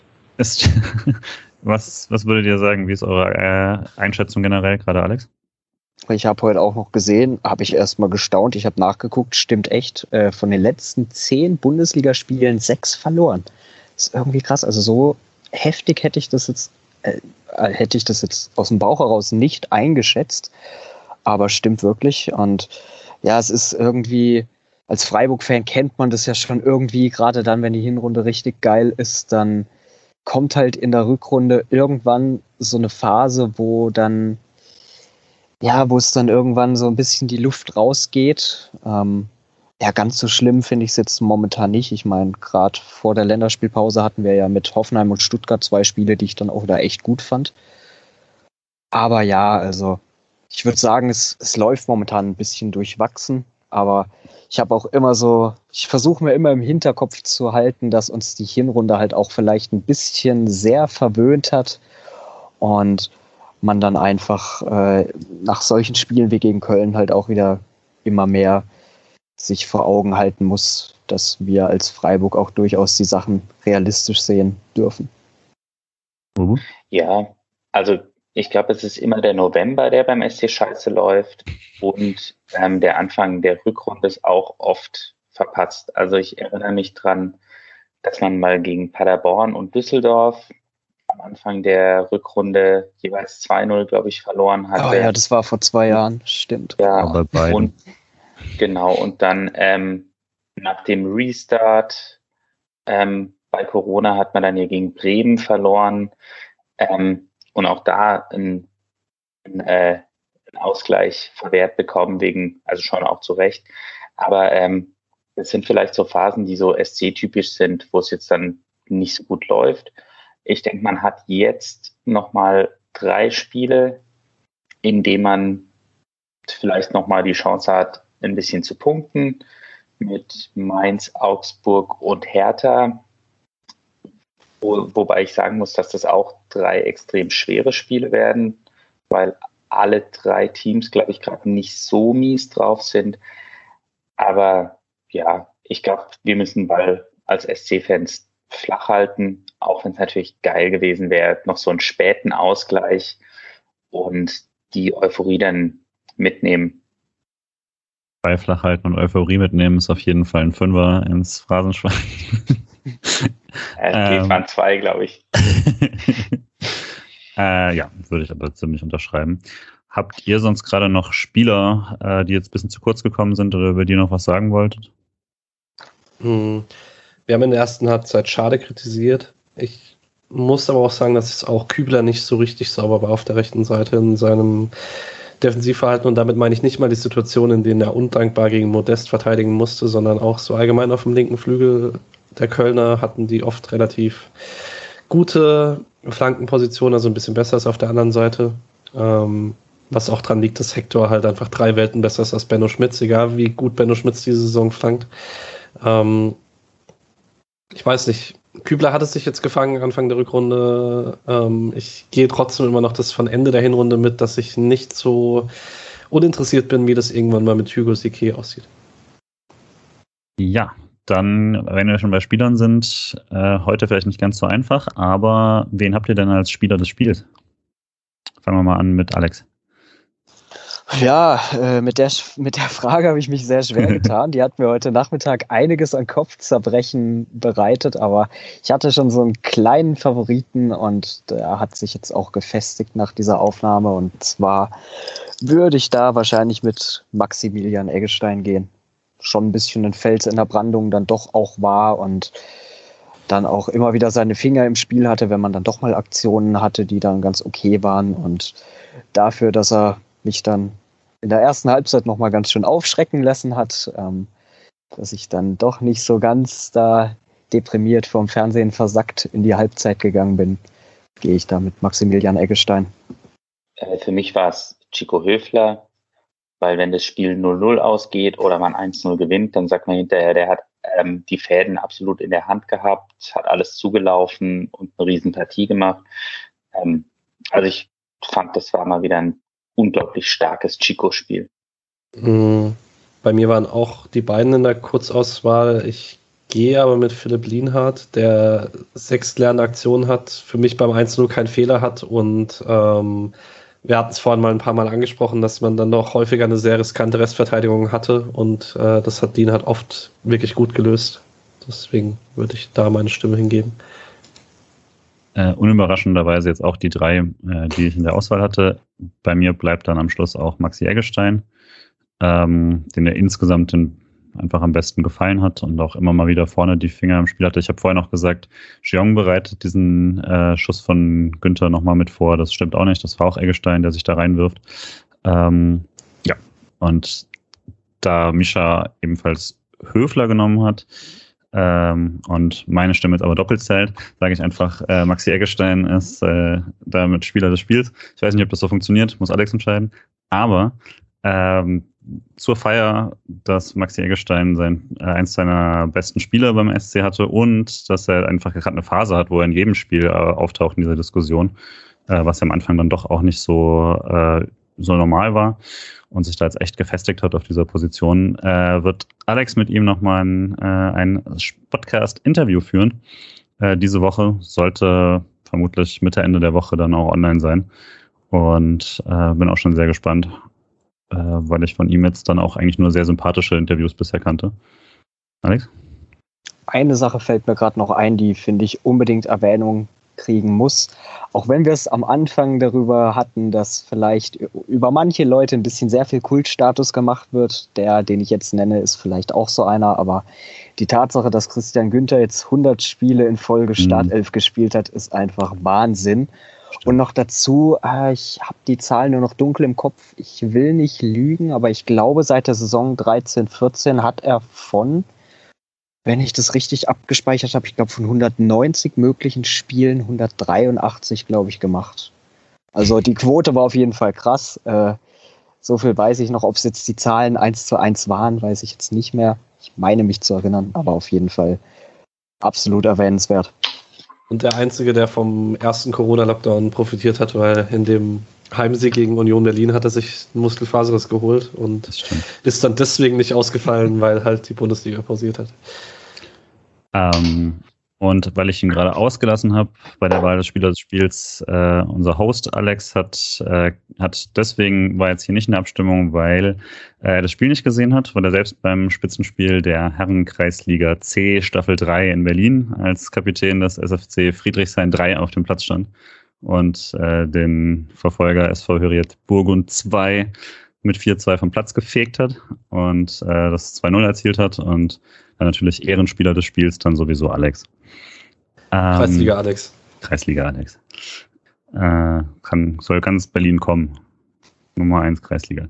Ähm, da wir jetzt schon ein bisschen lange über diese nervige 1-0-Niederlage geredet haben, wie wir es viel zu oft machen, würde ich durch die Bundesliga so eine Spur schneller gehen aber trotzdem bemerkenswert, weil wir es davon hatten, SC mittelmäßige Phase, SC äh, noch nicht so toll in die Rückrunde gekommen, SC sechs Niederlagen in den letzten, wie viel Spielen? Elf, glaube ich. Äh, SC ist Fünfter. Da so richtig äh, will niemand äh, überholen. Äh, Leipzig verliert gegen Bayern jetzt nicht so überraschend, aber Hoffenheim verliert gegen Mainz und äh, Union zieht nicht weg, weil sie 2-0 gegen Augsburg verlieren. Guckt ihr schon auf die Tabellenplätze nebendran? Ja, mit ein bisschen Angst tatsächlich, weil in der Hinrunde, so gegen Ende der Hinrunde, war immer so für meinen Kopf, boah, irgendwie lang genug auf dem Champions League Platz stehen, weil das immer cool war für Freiburg. Und das ist dann, obwohl die eigenen Ergebnisse schwächer wurden, ist es, hat es relativ lange noch funktioniert, weil die drumherum nicht so viel gepunktet haben und es dann irgendwann trotzdem passiert. Und ich möchte einfach nicht, dass das jetzt auch passiert. Also ich möchte, dass jetzt äh, Freiburg die Plätze hält, weil man selbst wieder punktet, weil wenn man es nicht macht, äh, rein rechnerisch funktioniert das halt nicht allzu lange. Ähm, aber ja, schon noch ein bisschen Hoffnung. Union hat sich geschwächt durch den Kruse-Abgang. Bei Köln, bei aller Liebe und bei allem Respekt für das, was Köln dieses Jahr macht, habe ich jetzt auch diesen Samstag nicht so viel gesehen, wo ich mir jetzt denke, okay, das ist langfristig beängstigend. Ähm, Gerade gegen kleinere Teams wird Köln Probleme haben zu punkten, hatten sie auch in der Hinrunde schon von dem her die Chance besteht immer noch. Und vor allen Dingen hat man, wie jetzt schon mehrfach erwähnt, die äh, doppelte Chance, dass man halt entweder den Pokal gewinnen muss oder in der Bundesliga schafft. Ähm, ja, ich weiß nicht. Ich, also ich wäre sehr frustriert, wenn es dieses Jahr nicht funktioniert für den nationaler Quali. Die Gefahr ist halt irgendwie groß, weil alles extrem eng ist, dass man halt auf einmal wieder Zehnter ist. Also ich glaube, es sind zu Mainz sind es, glaube ich, vier Punkte. Ja. Ich habe es also, gerade offen, ganz kurz. Äh, ich habe es gerade offen. Mainz Zehnter mit 30 Punkten. Es sind nur drei Punkte zu uns auf den fünften mit 33 und eben dazwischen Köln 32, Leipzig 31, Hoffenheim 31, Frankfurt 31 und dann eben Mainz mit 30. Das ist boah, also ein Fehltritt, ein Fehltritt und du rutschst halt mal locker fünf Plätze ab. Das ist schon hart, aber spricht für die Liga. Aber man hat es ja selbst in der Hand, auf Mainz wieder sechs Punkte draus zu machen. Das stimmt. Ja. Äh, eine Stufe über dem SC, die es tatsächlich ja noch gibt in der Tabelle, äh, im Duell um Platz, mittlerweile dann doch wieder Duell um Platz 2. Äh, Dortmund-Leverkusen, äh, Dortmund verliert 2 zu 5, brutal untergegangen. Und das auch nicht, äh, also es war jetzt auch kein reines Zufallsergebnis. Ähm, Tar auch mit einer sehr ordentlichen Bude. Habt ihr das Spiel gesehen? Ja. ja. Boah, was mich halt nur wieder nervt, also da haut uns Dortmund 5-1 weg, dann fliegen sie gegen Pauli raus und dann spielen sie wirklich so gegen Leverkusen und also bei Dortmund finde ich es echt auffällig. Das erste Tor, das war ja boah, Spielaufbau so nach dem Motto, so machst du es nicht.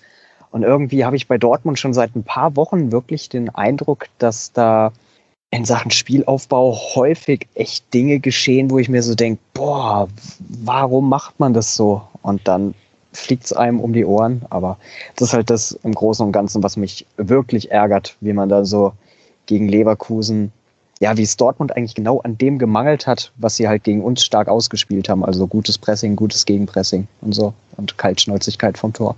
Und Freiburg war auch einfach sehr viel schlechter als Leverkusen das war. Muss man ja. dann doch noch einschränkend sagen. Ähm, also ich, mir hat es sehr viel Spaß gemacht. Ich äh, sehe es immer gerne, wenn Dortmund verliert. Und ähm, also ich sehe es auch gerne, wenn Bayern verliert. Und ich sehe es auch gerne, wenn Leipzig verliert. Ich habe es schwer in dieser Bundesliga. Ähm, aber ich finde Leverkusen grundsätzlich ein bisschen sympathischer tatsächlich. Also vor allen Dingen diese Mannschaft dieses Jahr und ähm, wenn ein Mittelfeld, dem ihr bei Andrich wird, so gut funktioniert, wie sie am Sonntagmittag funktioniert haben, macht das einfach super viel Spaß. Da gibt es kaum ein Mittelfeld in der Bundesliga, das äh, irgendwie spaßiger ist.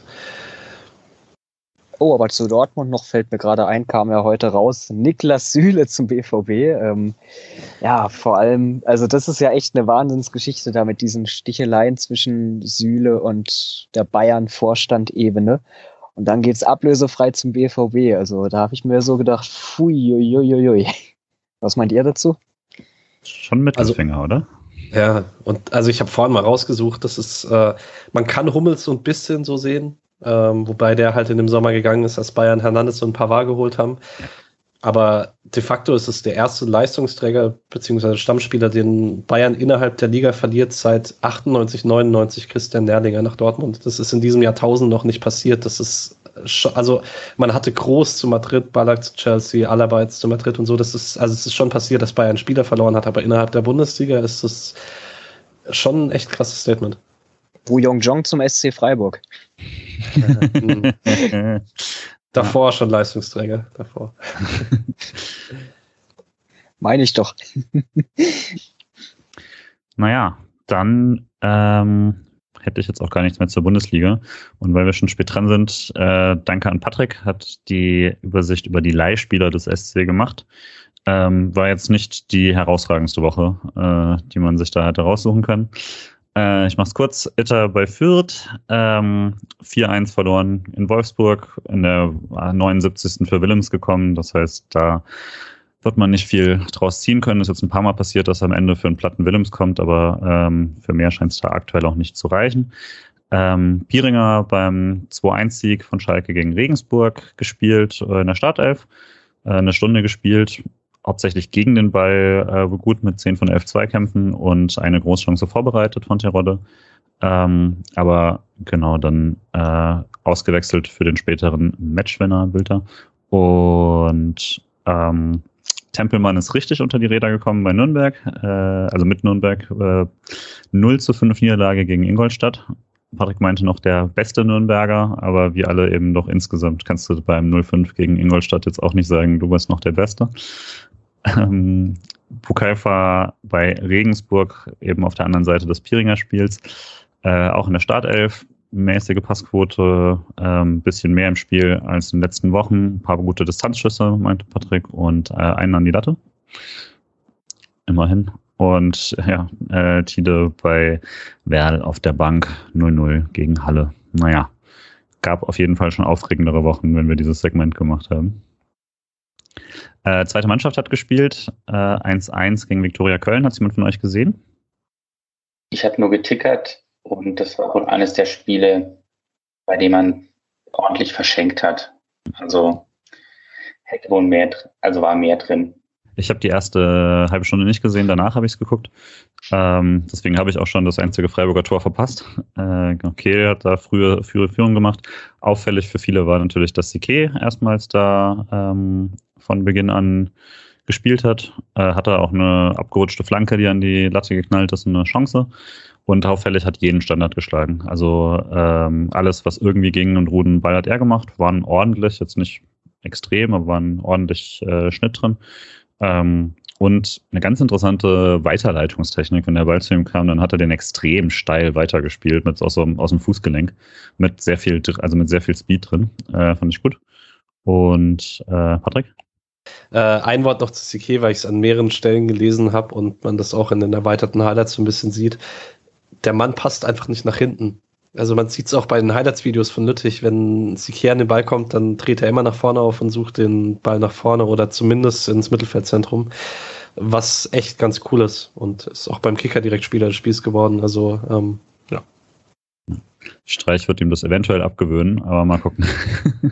Auf der anderen äh, Seite, wenn Schade, also wenn er Schade dann immer rechts schickt, mhm. steil, passt eigentlich hinter ihm war Sidia und ich dachte auch so eine, so eine Kette von äh, Sidia als, als rechter IV in einer Dreierkette und dann äh, Flügelspieler, also Schienenspieler Sike und Flügelspieler Schade, das hätte auf jeden Fall was.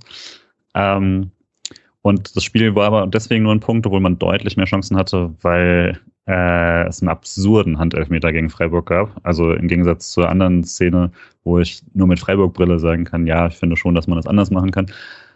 Den fand ich tatsächlich ein Skandal. Äh, Torian wird weggeschubst und kriegt dann, im, während er weggeschubst wird, von hinten die Arme, die er ausgestreckt hat, hinter dem Rücken, weil er weggeschubst wird, fällt der Ball drauf und dann gibt es Elfmeter. Also das äh, kann niemand, der schon mal gesehen hat, wie sich ein Mensch bewegt, äh, als Elfmeter geben. Und das war sehr, sehr ärgerlich. Er hat dann aber trotzdem hat der SC noch ein paar echt Chancen gehabt. Vermey hätte es machen müssen und hat sich dann den Sieg nicht geholt. Das war überflüssig. Gleichzeitig, jetzt steht man ähm, immer noch sehr, sehr gut da ähm, und hat mittlerweile mit dem Abstieg nicht mehr viel zu tun. Das ist äh, eine ziemlich ordentliche Ausgangsposition. Problem ist natürlich, dritte Liga hat sehr, sehr unterschiedliche Spielanzahlen. Das heißt, der SC ähm, hat zwar zum Beispiel zehn Punkte auf Türkgücü und ich nehme an, die werden keine Rolle spielen wegen dem Insolvenzverfahren, aber ähm, haben zum Beispiel auch drei Spiele weniger und äh, ja, dementsprechend mal gucken, wie sich das noch auswirkt. Also man hat bereinigt neun Punkte, glaube ich, auf dem was schon ordentlich genau. ist. Also. Was echt ordentlich ist, absolut. Ähm, wo, also wenn man eine Sache sagen muss, die ein bisschen enttäuschend ist, die sich jetzt auch in dem Spiel ganz gut abzeichnet, dann ist es das äh, von den also die beiden Top-Offensivtalente spielen halt nicht so häufig, Weißhaupt ja. und Schade. Ähm, und bei Burkhardt und Kehra ist vielleicht der Entwicklungsschritt ein bisschen ausgeblieben, den man sich äh, gewünscht hätte, weil man spielt halt dann, wenn man die Spiele gewinnt, hofft nur 1-0 oder so. Äh, das Spiel gegen Würzburg, glaube ich, war die große Ausnahme, aber die Chancenverwertung und allgemein die Torerzielung ist halt ein Problem. Und wenn man die Klasse hält, dann hält man sie wegen der Defensive. Also was für ein Aufsteiger an sich auch nicht so verwunderlich wäre, dass man wegen der Defense die Liga hält. Äh, dann würde ich mir jetzt noch mal kurz ein paar Minuten nehmen, auch wenn wir schon drüber sind, aber ist jetzt auch egal, ähm, weil die SC Frauen haben in Frankfurt gespielt, äh, was sie, äh, was ich lange nicht mehr sehen konnte, wegen Corona, glaube ich, schon zwei Spiele hier verpasst. Und äh, war im Stadion war ich jetzt öfter schon die Saison, äh, bei fast jedem Frankfurter Heimspiel, deswegen bin ich sehr darauf gefreut. Und das Wetter war dann entsprechend unfassbar mies. Äh, hatte Sturmböen, Unwetter und peitschenden Regen. Bei 5 Grad sind es dann bei klatschnassen äh, Klamotten minus 10 und natürlich äh, bei äh, ein kleineres Stadion keine, kein Dach beim Stehplatz und so. Äh, aber dafür gab es endlich ausreichend Bier im Stadion. Das heißt, das war schon mal ein großer Fortschritt. Ähm, und Freiburg gewinnt tatsächlich 2 zu 1 beim großen Favoriten in Frankfurt. Ähm, durchaus glücklich, aber ähm, ganz nett gesagt, dass, äh, ähm, dass Freiburg so eklig war wie das Wetter und das kam, glaube ich, ganz gut hin. Haben ähm, am Anfang ein paar Mal Glück gehabt, einmal Pfosten, einmal die äh, junge Borgräfe im Tor äh, sehr gut gehalten und Freiburg hat immer wieder versucht, äh, ihre Flügelstürmerinnen zu kriegen, Kolb und Mimeti, so dass äh, eben aus dem Mittelfeld hoch äh, entweder rausgeleitet wird oder Family so ein bisschen ähm, modestartig mit dem Rücken zum Tor ähm, dann versucht hat, den Ball weiterzuleiten.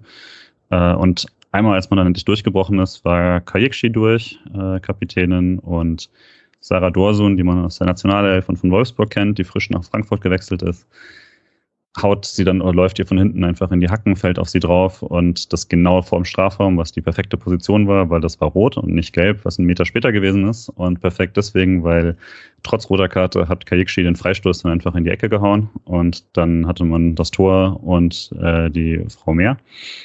Äh, leider mit dem Pausenpfiff dann noch den Ausgleich bekommen. Äh, ich dachte, das war ein direktes Eckentor durch die, durch die Böe, weil ich gerade nichts sehen konnte, weil es mir der, äh, der Regen in die Augen gepatcht ist. War aber einfach ein schöner Kopfball von Laura Freigang. Und dann wurde meine zweiten Halbzeit trotz Überlegenheit noch so ein bisschen defensiver. War äh, krass, man hatte ein bisschen mehr Stabilität, aber dann war es echt kein tolles Spiel mehr. Gerade wenn äh, es hauptsächlich kalt war. Aber ähm, immer wieder sehr, sehr eklig in die Zweikämpfe gegangen, fand ich gut. Ähm, und dieser Karl ein paar Mal richtig gut äh, abgekocht. Und dann so 20 Minuten vor Schluss hat dann Borgräfe äh, eine Monsterparade und kurz danach ähm, kommt sie aus dem Tor, haut den Ball einfach weit nach vorne und die Frankfurterin äh, verlängert den, genau in den Lauf von äh, Mimiti, die darauf spekuliert. Und die macht dann ihr äh, 2-1 gegen Froms. Die hat, konnte an beiden Toren nicht viel machen, aber immer ein bisschen fies gegen den Ex-Club äh, so auszusehen. Ähm, bisschen glücklich. Ich glaube, das war die einzige Torchance in der zweiten Halbzeit, wenn ich keine vergesse, bis dahin. Danach hat man noch, hätte man noch mal klar machen können mit äh, Vollmli, äh, auch nicht gemacht. Und dann letzte Sekunde nochmal Glück gehabt, weil Freigang daneben geschossen hat. Aber sehr, sehr, sehr wichtiger Sieg, weil die SC Frauen jetzt, äh, wie schon eben in der Hinrunde, das absolute Horrorprogramm haben äh, mit Frankfurt, Bayern und Wolfsburg und äh, damit zumindest schon mal den ersten der Champions League-Anwärterinnen geschlagen. Ähm, und als nächstes dann am Samstag um 13 Uhr ähm, die Bayern im Dreisamstadion, denn die Frauen sind jetzt umgezogen, da die Herren jetzt auch im neuen Stadion sind. Im Mooswald sind jetzt die äh, Frauen im Dreisamstadion und da um 13 Uhr dann erstmals äh, seit erstmals in diesem Jahr wieder ähm, genau zu sehen. Ich glaube, 8 Euro Stehplatz, 13 Euro Sitzplatz, äh, unermäßig. Das kann man auf jeden Fall machen. Und wenn man sich danach beeilt, kann man noch direkt weiter ins Mooswaldstadion. Ähm, ja, weil da spielen dann die Herren um 15.30 Uhr gegen den ersten FSV Mainz 05. Um zu euch zurückzukommen, Mainz macht, ich glaube, erst hatten drei Niederlagen und jetzt mit dem Sieg gegen Hoffenheim. Was erwartet ihr von Mainz, Ubu? Ähm, ich glaube, dass es mal wieder das typisch eklige Spiel gegen Mainz wird. Ähm, ich habe die Saison eigentlich immer das Gefühl, dass der SC eine gute Reaktion auf etwas schwächere Spiele zeigt. Ist jetzt die Frage, wie man das Köln-Spiel sieht. Ob man sagt, ähm, das war ein schwächeres Spiel von uns oder ob man sagt, das ist einfach unglücklich gelaufen.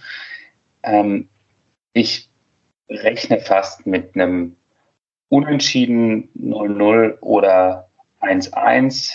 Da ich aber ein absoluter Zweckpessimist bin, ähm, tippe ich auf ein 0 zu 1. Ich glaube, dass äh, Unisivo auf Vorarbeit von, äh, von Burkhardt irgendwie in der 69. oder 78. so einen Ball reingurstelt und der SC nicht gebacken kriegt, das auszugleichen. Und ja, dann eben seine Serie danach startet. Hast du was Positiveres, Alex?